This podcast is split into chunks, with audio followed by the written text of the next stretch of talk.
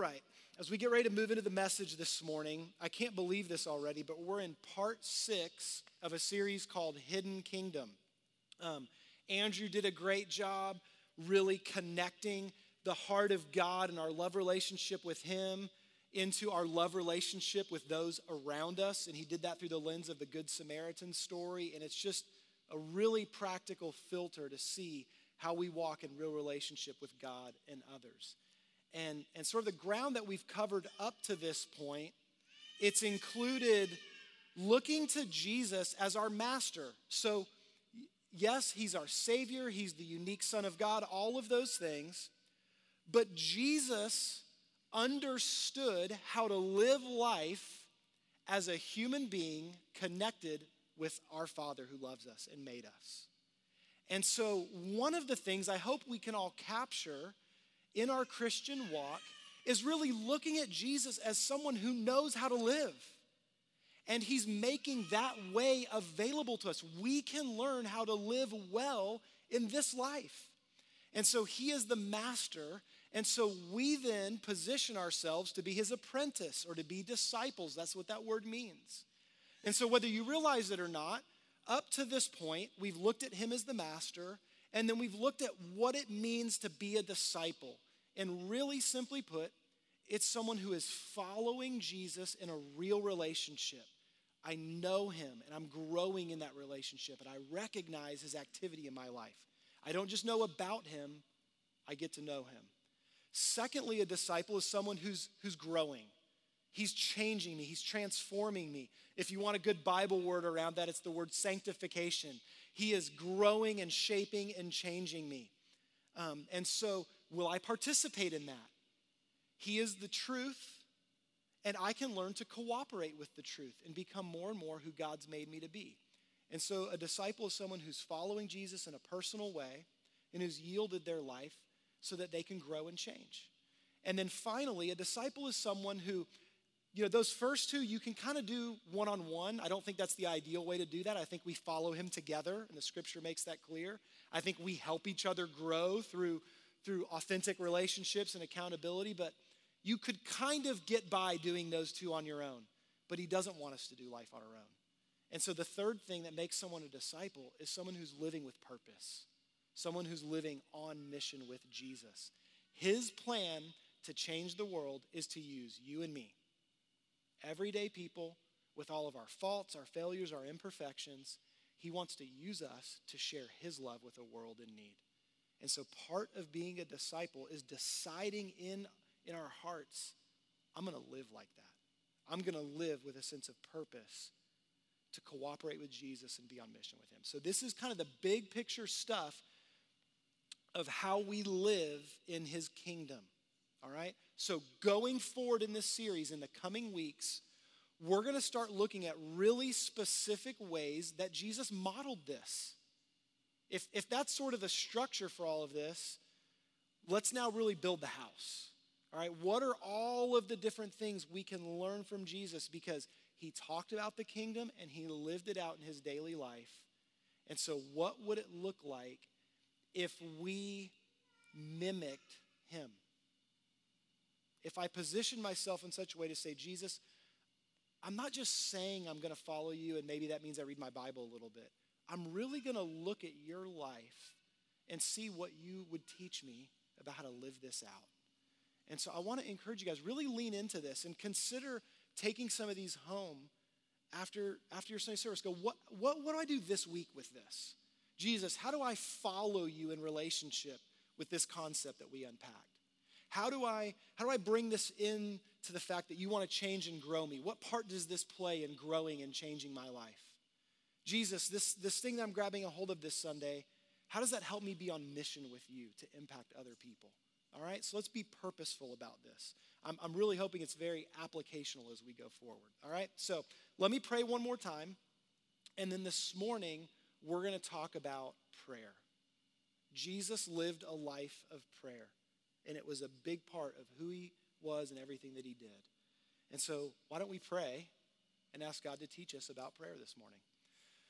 So Heavenly Father, we come before you. We declare that you are holy, you are good. You are worthy to be praised. And we invite you to speak into our lives today. Jesus, thank you for showing us how to know and love the Father and walk with him. Would you help us to receive some stuff from you today that would equip us to live like that? But I, I pray that whatever misconceptions we have about prayer, you know, if we're fearful of praying in public, um, if prayer just feels like something we never do enough of and so it makes us feel guilty, God, if we feel awkward talking to you, Lord, whatever obstacles might get in the way, Jesus, would you help tear those down? Would you help us to see the loving invitation to be in regular communication with the God who loves us? And so, Holy Spirit, we believe that you are real and that you come and you live with us, that you are for us, and that you help us, you empower us. And so we're inviting you to do that this morning. Would you help this make sense to us? Help us grab a hold of it. And Holy Spirit, would you help us to grow in our prayer life so we could be connected to you, God, Father, Son, and Holy Spirit. It's in Jesus' name we pray. Amen. Amen. So one of my favorite kinds of movies, that probably sounds like a weird place to go when I said we're going to talk about prayer. One of my favorite kinds of movies are submarine movies.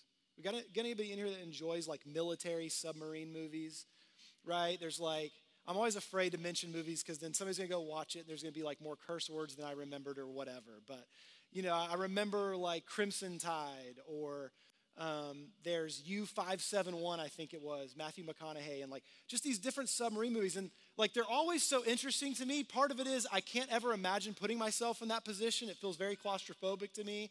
I would not feel very comfortable in a submarine.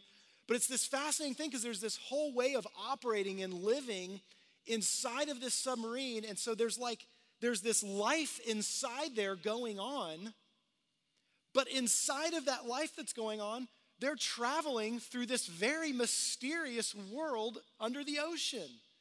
And there's other submarines in these movies that want to destroy them. And, you know, it's always like those moments when somebody's fired a sub at them and they're trying to avoid it, you know, and they like, they spray out the stuff on the side and go hit that, go blow that up, not us. And but it's it's fascinating. One of the things that sort of caught my mind this week, you know, I've, I've been thinking a lot about kingdom.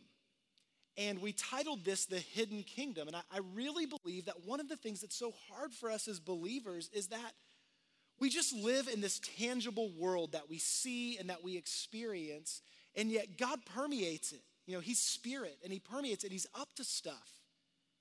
And, and we know inherently that there are all these unseen things that we don't see. We're aware of that. But I, I just don't know in my own life and others, I, I just don't know that we live conscious of that. And so with my weird, silly submarine analogy, I just think many of us, we're just living life on the sub, you know? Here's what I can see, and I'm just tr- in my little bubble and trying to survive. But the reality is I am moving through this life. And there's all kinds of stuff going on that I can't see. And some of it wants to harm me. Some of it actively wants to harm me. Some of it's passive. Like if I just, if I don't see where I'm going, I might just run into that underwater rock that's there. And so what happens in these submarines is they're using sonar and probably other technical things that I don't know or understand to navigate, to sense what's happening out there, so they can successfully navigate through life and accomplish their mission. I believe, as bad as that analogy might be, that that's the role prayer plays in our life. There is stuff happening around us all the time that, that we don't see, we don't understand, it's hard to perceive. But God is present with us, and he's fully aware of what's going on. And he wants us to learn how to operate and cooperate with the unseen. And if, if we will become people of prayer, more and more, we can navigate in the midst of all this unseen stuff. Because in the midst of the obstacles that are out there and the enemies that are out there, God's at work out there. And he wants us to participate with him in what he's doing. And so prayer is central to this. So we're going to look at three things related to prayer this morning. All right? We're going to look at Jesus and, and hopefully get a sense of the purpose of prayer. The purpose of prayer. Then we're going to talk about the place of prayer. And then finally, we're going to wrap things up looking at the secret of prayer. All right? The purpose, the place, and the secret. So first of all, the purpose of prayer. Jesus teaches on prayer. Um, there's a couple places in the Gospels where he, he gives us what, what we refer to as the Lord's Prayer. But his disciples were eager to learn how to pray, and he teaches them. And so we're going to look at Matthew's Gospel together this morning. This is in the midst of the Sermon on the Mount, and he begins to talk about prayer. And so all of this is kind of found in Matthew chapter six, verses five through fifteen to get the fullness of it. Let's start by just going a few verses before the Lord's Prayer starts and look at Matthew six, verses five and six. Jesus is talking, he says, "And when you pray, you must not be like the hypocrites, for they love to stand and pray in the synagogue and at the street corners, that they may be seen by others. Truly I say to you, they have received their reward. But when you pray, go into your room and shut the door, and pray to your Father who is in secret. And your Father who sees in secret will reward you." Now, I think there's a lot of different motivations why we might pray. Some of you might be hearing that and go, well, I don't really want to pray in public. I don't really want to be seen. In fact, that's one of the reasons maybe why I wouldn't pray. And I do think Jesus is specifically the, addressing the issue of just sort of like putting on airs, to use kind of an old phrase, right? Like being worried about how you're perceived, how you're seen. But I want you to see beyond the specific point he's making and see something larger here. It's just another way that we get caught up in the world of what we can see. And Jesus is saying the beauty of prayer is it engages with the God that we can't see. That's the real point. We have this heavenly Father that we can't see, and yet we can get away and we can be with him. And we might not be able to see him, but he can see us. And we can experience God. We can have an encounter with the God that we cannot see with our eyes, but we can meet him. And the beauty is, whether I'm hung up on people seeing me pray to look spiritual, or I'm terrified of people seeing me pray in public, well, great, put that to the side for the minute. Go meet with him in private. Go spend time with the Father. Jesus said that's the real point. Go into the secret place and meet with the unseen God, and there's a reward waiting for you there. And see, here's the beauty. If, if we will purpose to set time aside to be with the unseen God, we will begin to see. We will begin to see. Jesus lived this. He experienced it. I want to give you an example from his life. He talked about this. John chapter five, verses nineteen and the first part of verse twenty. "So Jesus said to them, 'Truly, truly, I say to you, the Son can do nothing of his own accord, but only what he sees the Father doing. For whatever the Father does, that the Son does likewise. For the Father loves the Son and shows him all that he himself is doing.'" Do you, do you see this? It's rooted in a love relationship. And Jesus walked with his Father in such a way that he could see what God was up to. He had eyes to recognize God's activity. He could see what God was doing, and he could participate with it.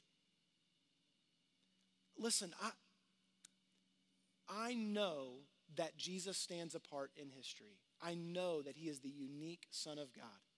I know that there is a mystery at the heart of who Jesus is as fully God and fully man. I get that. And I by no means think that our job is to try to duplicate what he did. He is the only one that's going to live the perfect life.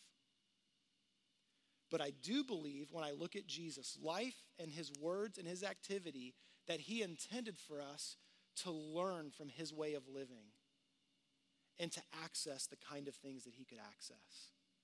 And I know, and we'll see this as we get further into this, he wants us to know and love this Father. And he wants us to be able to develop the ability to see God doing things, to see his activity. And it starts by just engaging with him. And so the purpose of prayer, beyond anything else, beyond having a prayer request answered, beyond, you know, getting direction for my life, beyond any of that, the real purpose of prayer is to meet with our Father who loves us. And when we meet with him, when we cultivate that, we begin to see the world in a whole new light. Our eyes are open. And so this, this continues on now. And so picking back up in Matthew's Gospel, chapter six, now the very next verse. He says, "And when you pray, do not heap up empty phrases as the Gentiles do, for they think that they will be heard for their many words. Do not be like them, for your Father knows what you need before you ask him." I'm not going to actually have you show your hands, but I just wonder how many of us would raise our hand and say, a lot of what's ripped me off from my prayer life is I'm not even sure what to say. I don't know the right words to say. I'm probably saying it wrong. Jesus is starting this out by saying, don't worry about trying to get all the words right. God knows what you need. He knows what you're after. So it's not about all the words that we speak. Instead, it's this. Verse nine, "Pray then like this, Our Father in heaven, hallowed be your name. Your kingdom come, your will be done on earth as it is in heaven." Friends, prayer is not about saying the right sequence of words to get God to do what we want, to get him to hear us and respond. Prayer is not about me manipulating outcomes. Prayer is about inviting and surrendering to God's desired outcomes. Like, don't get caught up in all the wording of the Lord's Prayer and like, okay, what's each line in it? And like, how do I do all that stuff and live that out? I mean, that's worth doing. But just look at the big picture of what Jesus is saying. He's saying, pray like this, Father. So it's intimate, that Father that's in the secret place. And then simply just acknowledge that he has a kingdom, he has plans, and invite him to come work those plans out. See, prayer is as much about observing and listening as it is about speaking words. It's, it's listening, it's looking for God. What is he up to? What is he saying? Friends, one, one of the things that as a pastor, I'm afraid that sometimes when you say stuff over and over again, it just sort of loses its, its impact, that spark. And when we, when we think of church or whatever, it's like we know at some point in some form or fashion, we're going to be encouraged. I should read my Bible every day and I should pray a lot. Like, okay, yeah, that's part of being a Christian. But like something happens when we position ourselves on purpose to say, God, I want to be with you. I need to be with you. I believe you're real and alive, and there's a lot of stuff I don't know and I don't understand and I don't see clearly. But God, I believe that you do. And so I'm going to purpose to be present with you. And God, I want to receive what you have for me. And guys, I, I have stumbled through this. I don't think of myself as just this unbelievable prayer warrior. I feel like I'm still learning and growing.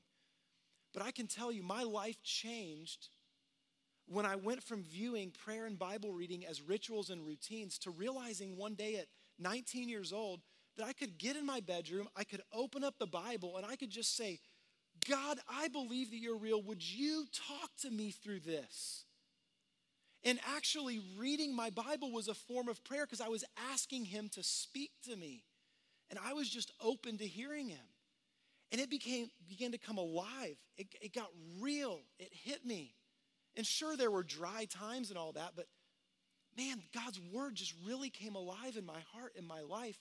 And then I could sense God with me when I went out into the world because I was spending time connected with the unseen God.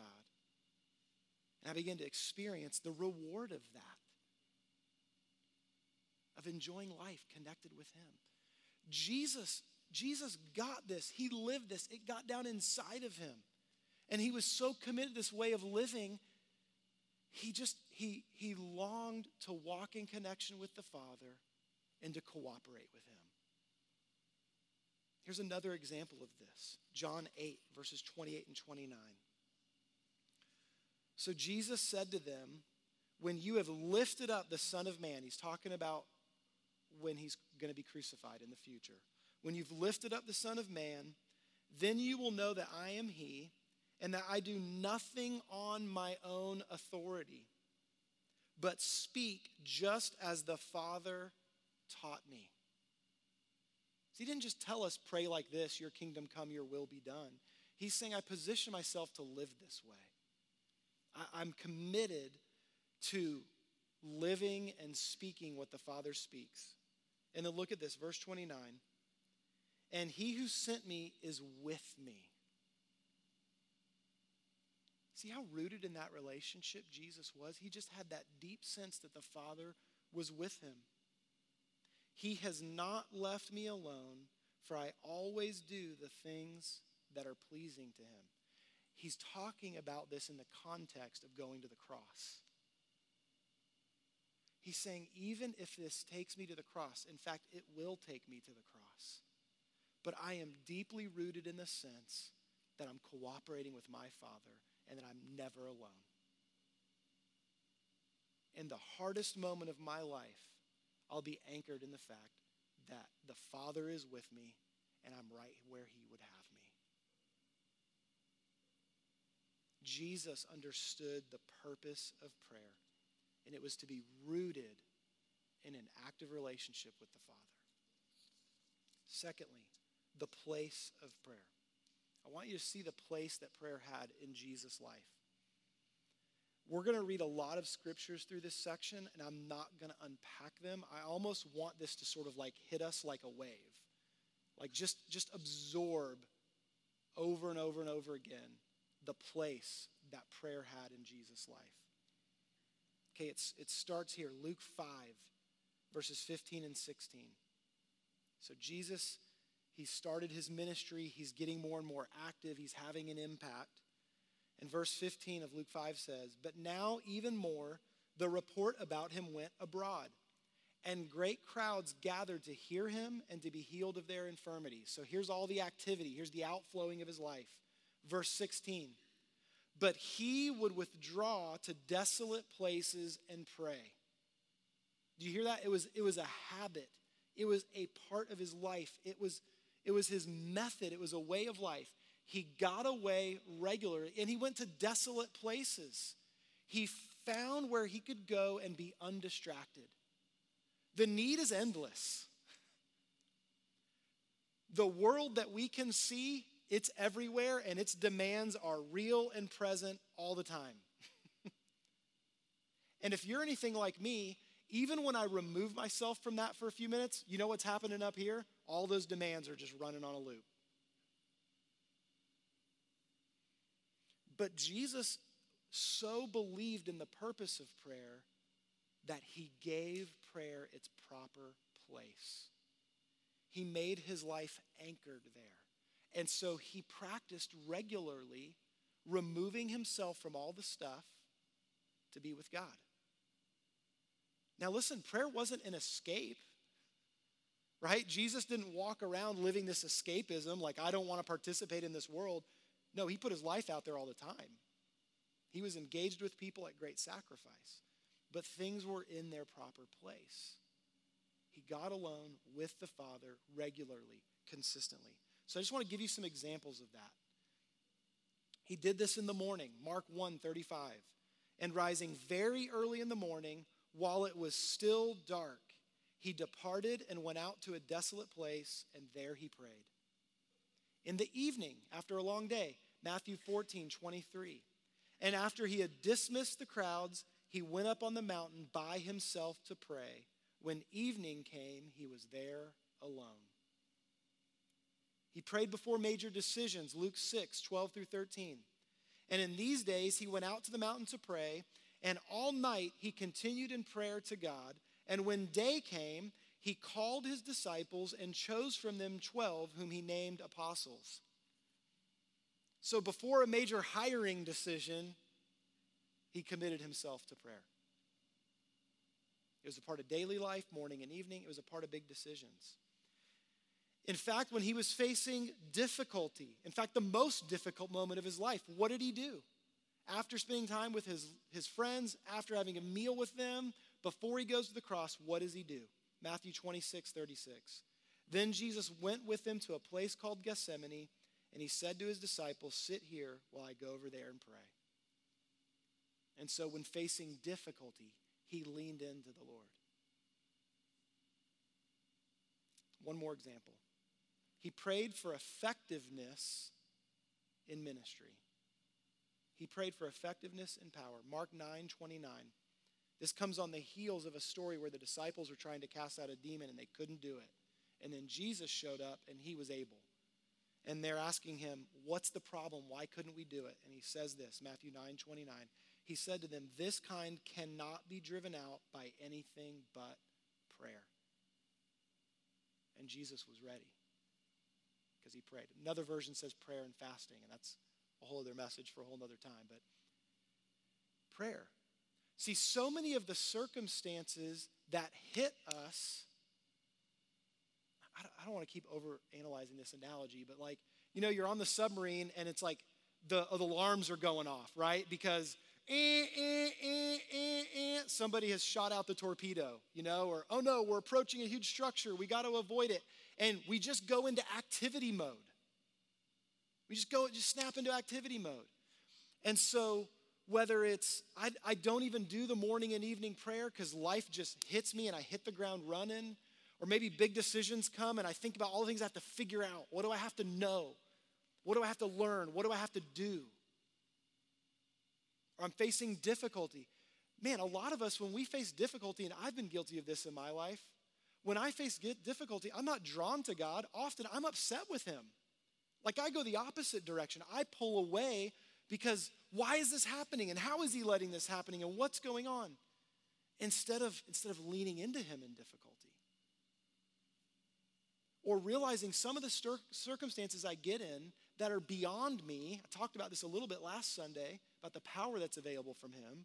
Some of the circumstances I get in that are beyond me, maybe Jesus is allowing me to be in those very circumstances so I learn to get out of living life based on my own power and ability and strength and learn to trust in him. And so he'll let me face things that I can't possibly handle on my own so that he can show up and give me what I need.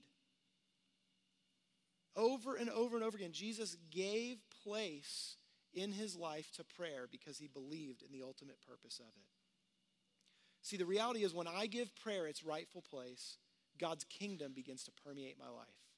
I become equipped for all the different circumstances that come my way. I remember when I was around eighth grade, maybe ninth grade, um, I was real. I've always been really into sports, but I was playing basketball at the time. I was really into it, and I, I can still picture my coach teaching me uh, what is really common, but it was new for me at the time. He was teaching me a very specific thing. He was teaching the whole team this. And he was talking about receiving the ball, and when you get it, don't dribble it right away. And he, he taught us about what was called the triple threat, okay? And so the idea is I get the ball, and I have it, and I'm ready. And he said the triple threat's like this. I'm ready to go, and I can do three things with it. I can shoot the ball and score a basket, hopefully, if I make it. I can pass the ball to somebody else, or I can dribble. And his point was, this is the most powerful position to be in because you've kind of unlocked the whole game. Like, there's so many different things I could do that the enemy, the defender, he doesn't know what's coming. He can't stop it because I'm ready. So I learned it that day. I thought, okay, that's kind of cool. And some years go along, and I'm playing basketball, and, you know, slowly I begin to realize some things.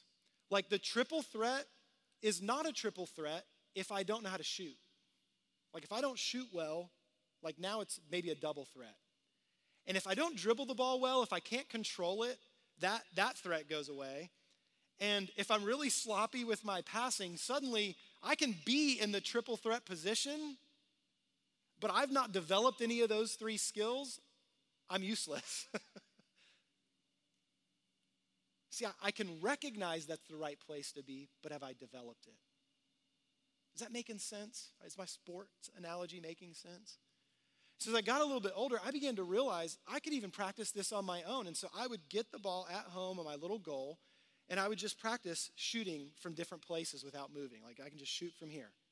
And then I would practice, like, what if I dribbled? Like, if I just dribbled, like, twice to right there and shot from there?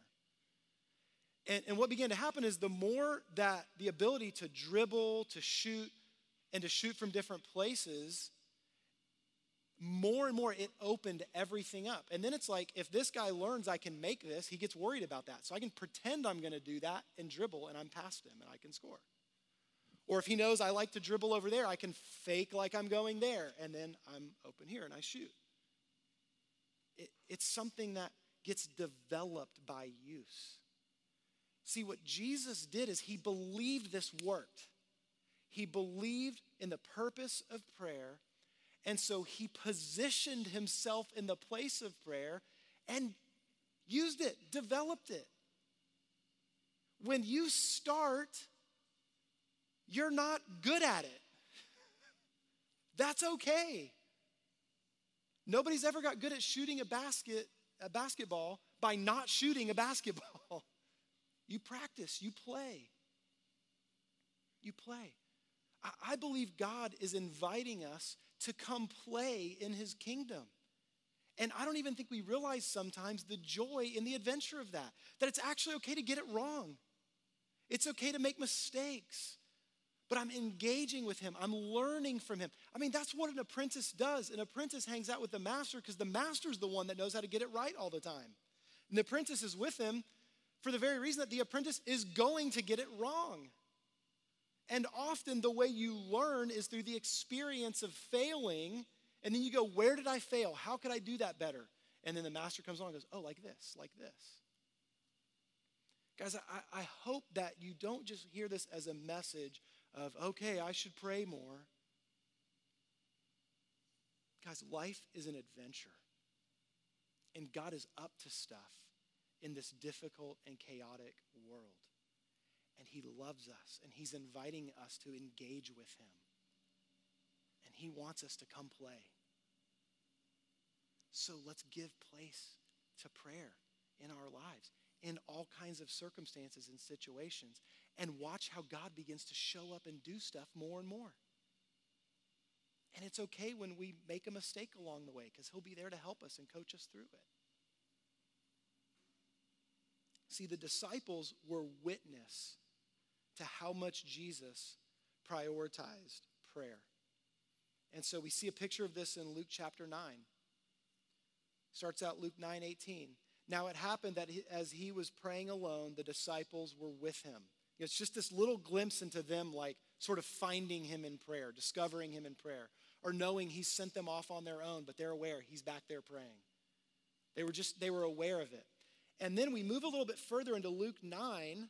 In fact, we move almost a week later, a little over a week later. And in Luke nine twenty-eight, it says, now about eight days after these sayings, he took with him Peter and John and James and went up on the mountain to pray. So he invited these guys to come along up on the mountain to pray with him. Okay, you see me doing this? Y'all come with me. What happened up on the mountaintop when Peter, James, and John went with Jesus?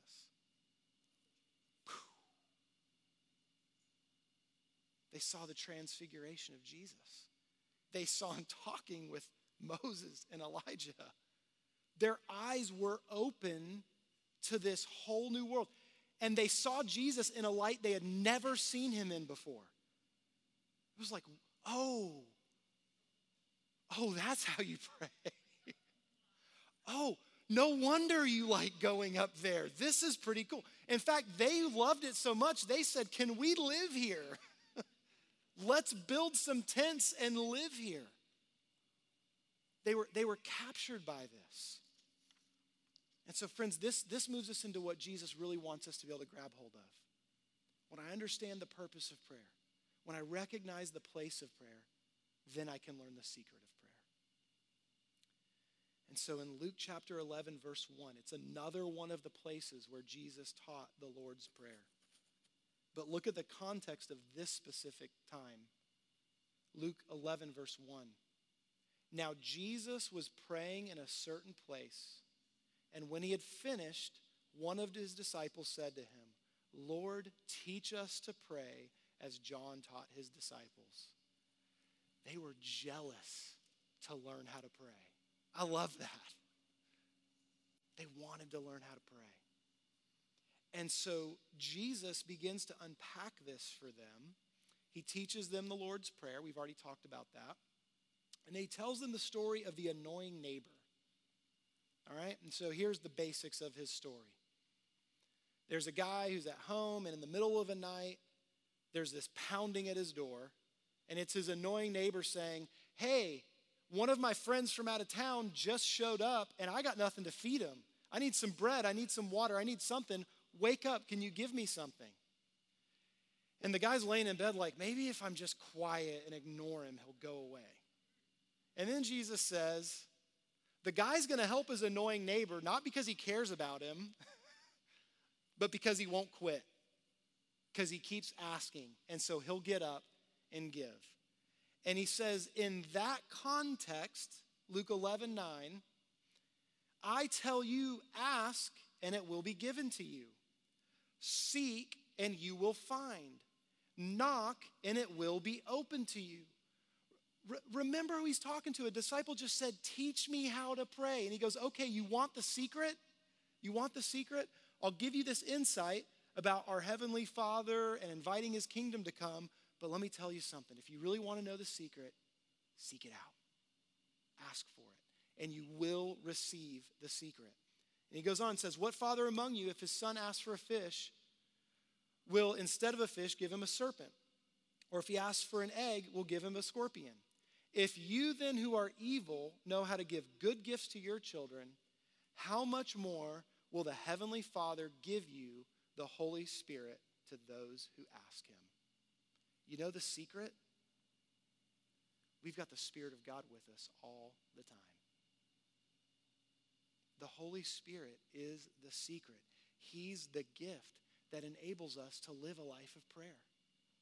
Jesus said, this, this beautiful connection I have with the Father, you want that? Let me tell you the secret. Recognize he's present, he's available, his kingdom is at work, and then ask to receive the very presence of God into your life and watch what'll happen. That's the secret. Friends, I, I think far too many of us forget who resides in us. Maybe some of us have never learned, never taught in our spiritual journey. We've just never been taught that there is a Holy Spirit to receive into my life. But guys, he's real and he's present. And he wants us to enjoy an active relationship with him.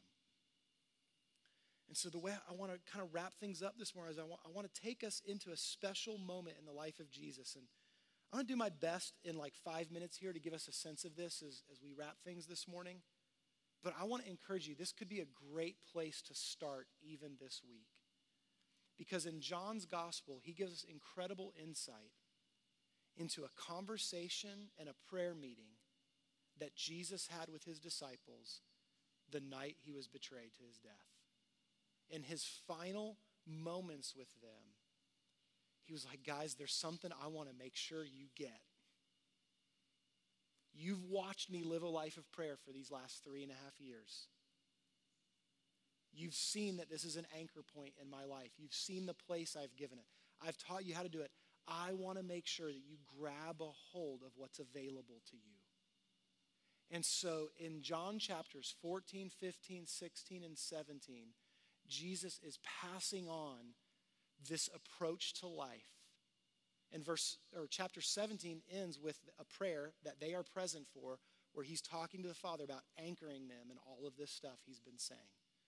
And so I want to give you a little bit of a sense of this. So we're going to spend a little time in John fourteen here, beginning in verse eight. Philip, one of his disciples, said to him, okay, Lord, you're telling us, you know, what's coming and all that, and just show us the Father and it's enough for us. If we can just see that unseen God, right? That would just make prayer all better. If, if, if God just showed up right in front of me, that would work well. God, would you just show us, Jesus, would you just show us the Father? It's enough for us. And Jesus said to him, I have already. That's my paraphrase. Verse nine, have I been with you so long and you still do not know me, Philip? Whoever has seen me has seen the Father. How can you say, show us the Father? Do you not believe that I am in the Father and the Father is in me? The words that I say to you, I do not speak on my own authority, but the Father who dwells in me does his works. He's like, buddy, are you, are you missing it? This is, this is my whole way of living and operating. You're getting a sense of who the Father is because you've seen me and you've seen the way I've lived. Now, verse sixteen, just skipping down a few verses. Jesus says, and I will ask the Father, and he will give you another helper to be with you every now and then when you think about it. No, he's with you forever.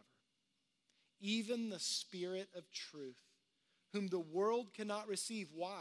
Because it neither sees him nor knows him. It's hidden. He's hidden. He's not obvious, but he's available. He's the ever-present help that we need. But you know him, for he dwells with you and will be in you. See, friends, the hidden is revealed in relation to the Holy Spirit. Intimacy with the Spirit of God opens our eyes to see the unseen, to cooperate with what God is up to. And Jesus said, I'm going to ask the Father, and he will send him to you. Verse nineteen, yet a little while, and the world will see me no more, but you will see me. Because I live, you also will live. In that day, you will know that I am in my Father, and you in me, and I in you. Whoever has my commandments and keeps them, he it is who loves me, and whoever and he who loves me will be loved by my Father, and I will love him and manifest, reveal myself to him. Do you hear the richness of what he's offering?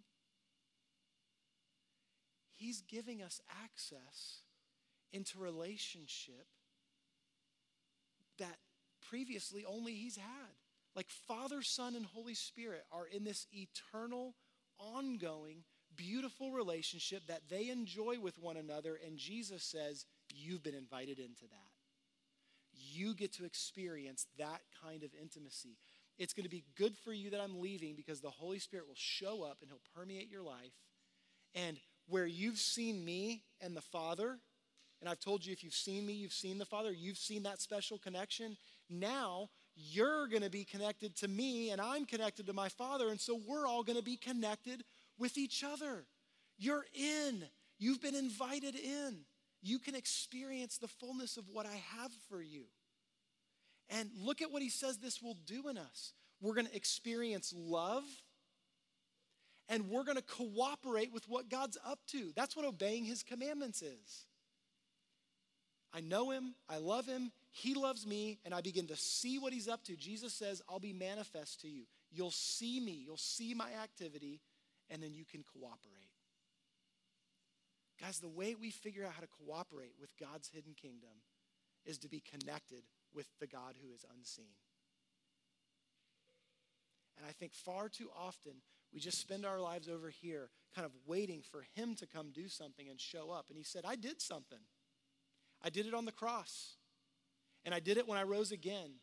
And I did it when I poured out my Spirit on all flesh.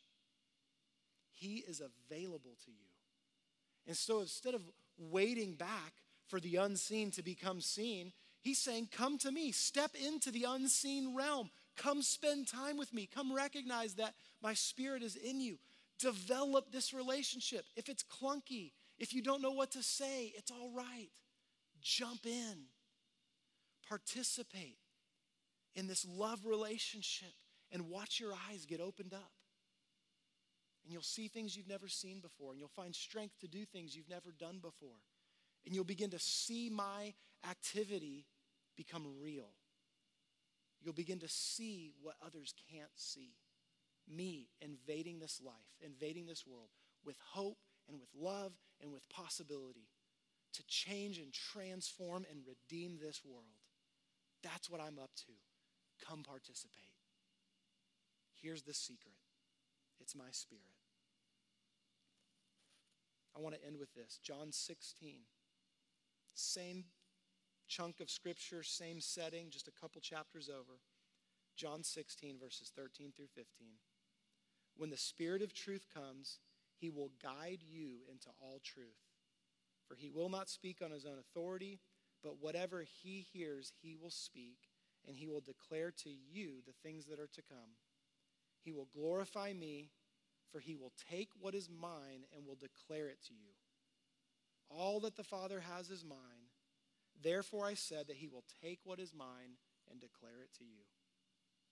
That's kingdom life, living in connection with the Father and the Son and the Holy Spirit.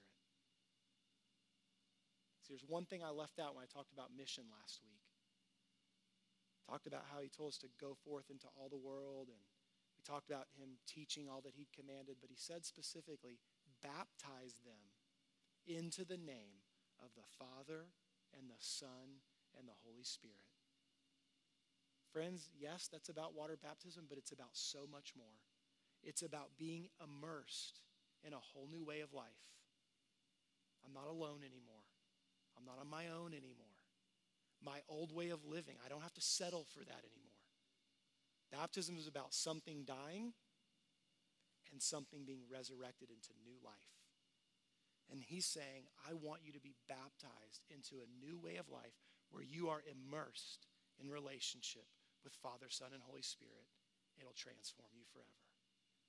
And that's how you can live in participation with me and seeing my kingdom come and my will be done on earth as it is in heaven. I want that. I'm aware of my lack. I don't preach this from a place of I've got it figured out, I've got it all together. I preach from a place of need and dependence and desire to receive from him and to experience that kind of life. Friends, may we see the purpose of prayer. May we give place to prayer, and may we discover the secret of prayer, being immersed in the life of God. Let's pray.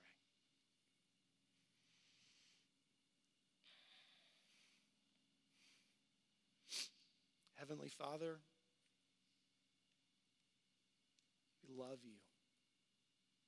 We adore you. We sit in awe of you, that the creator of heaven and earth, the unseen God, that you are available to us, that you love us, that you pursue us, that you are for us.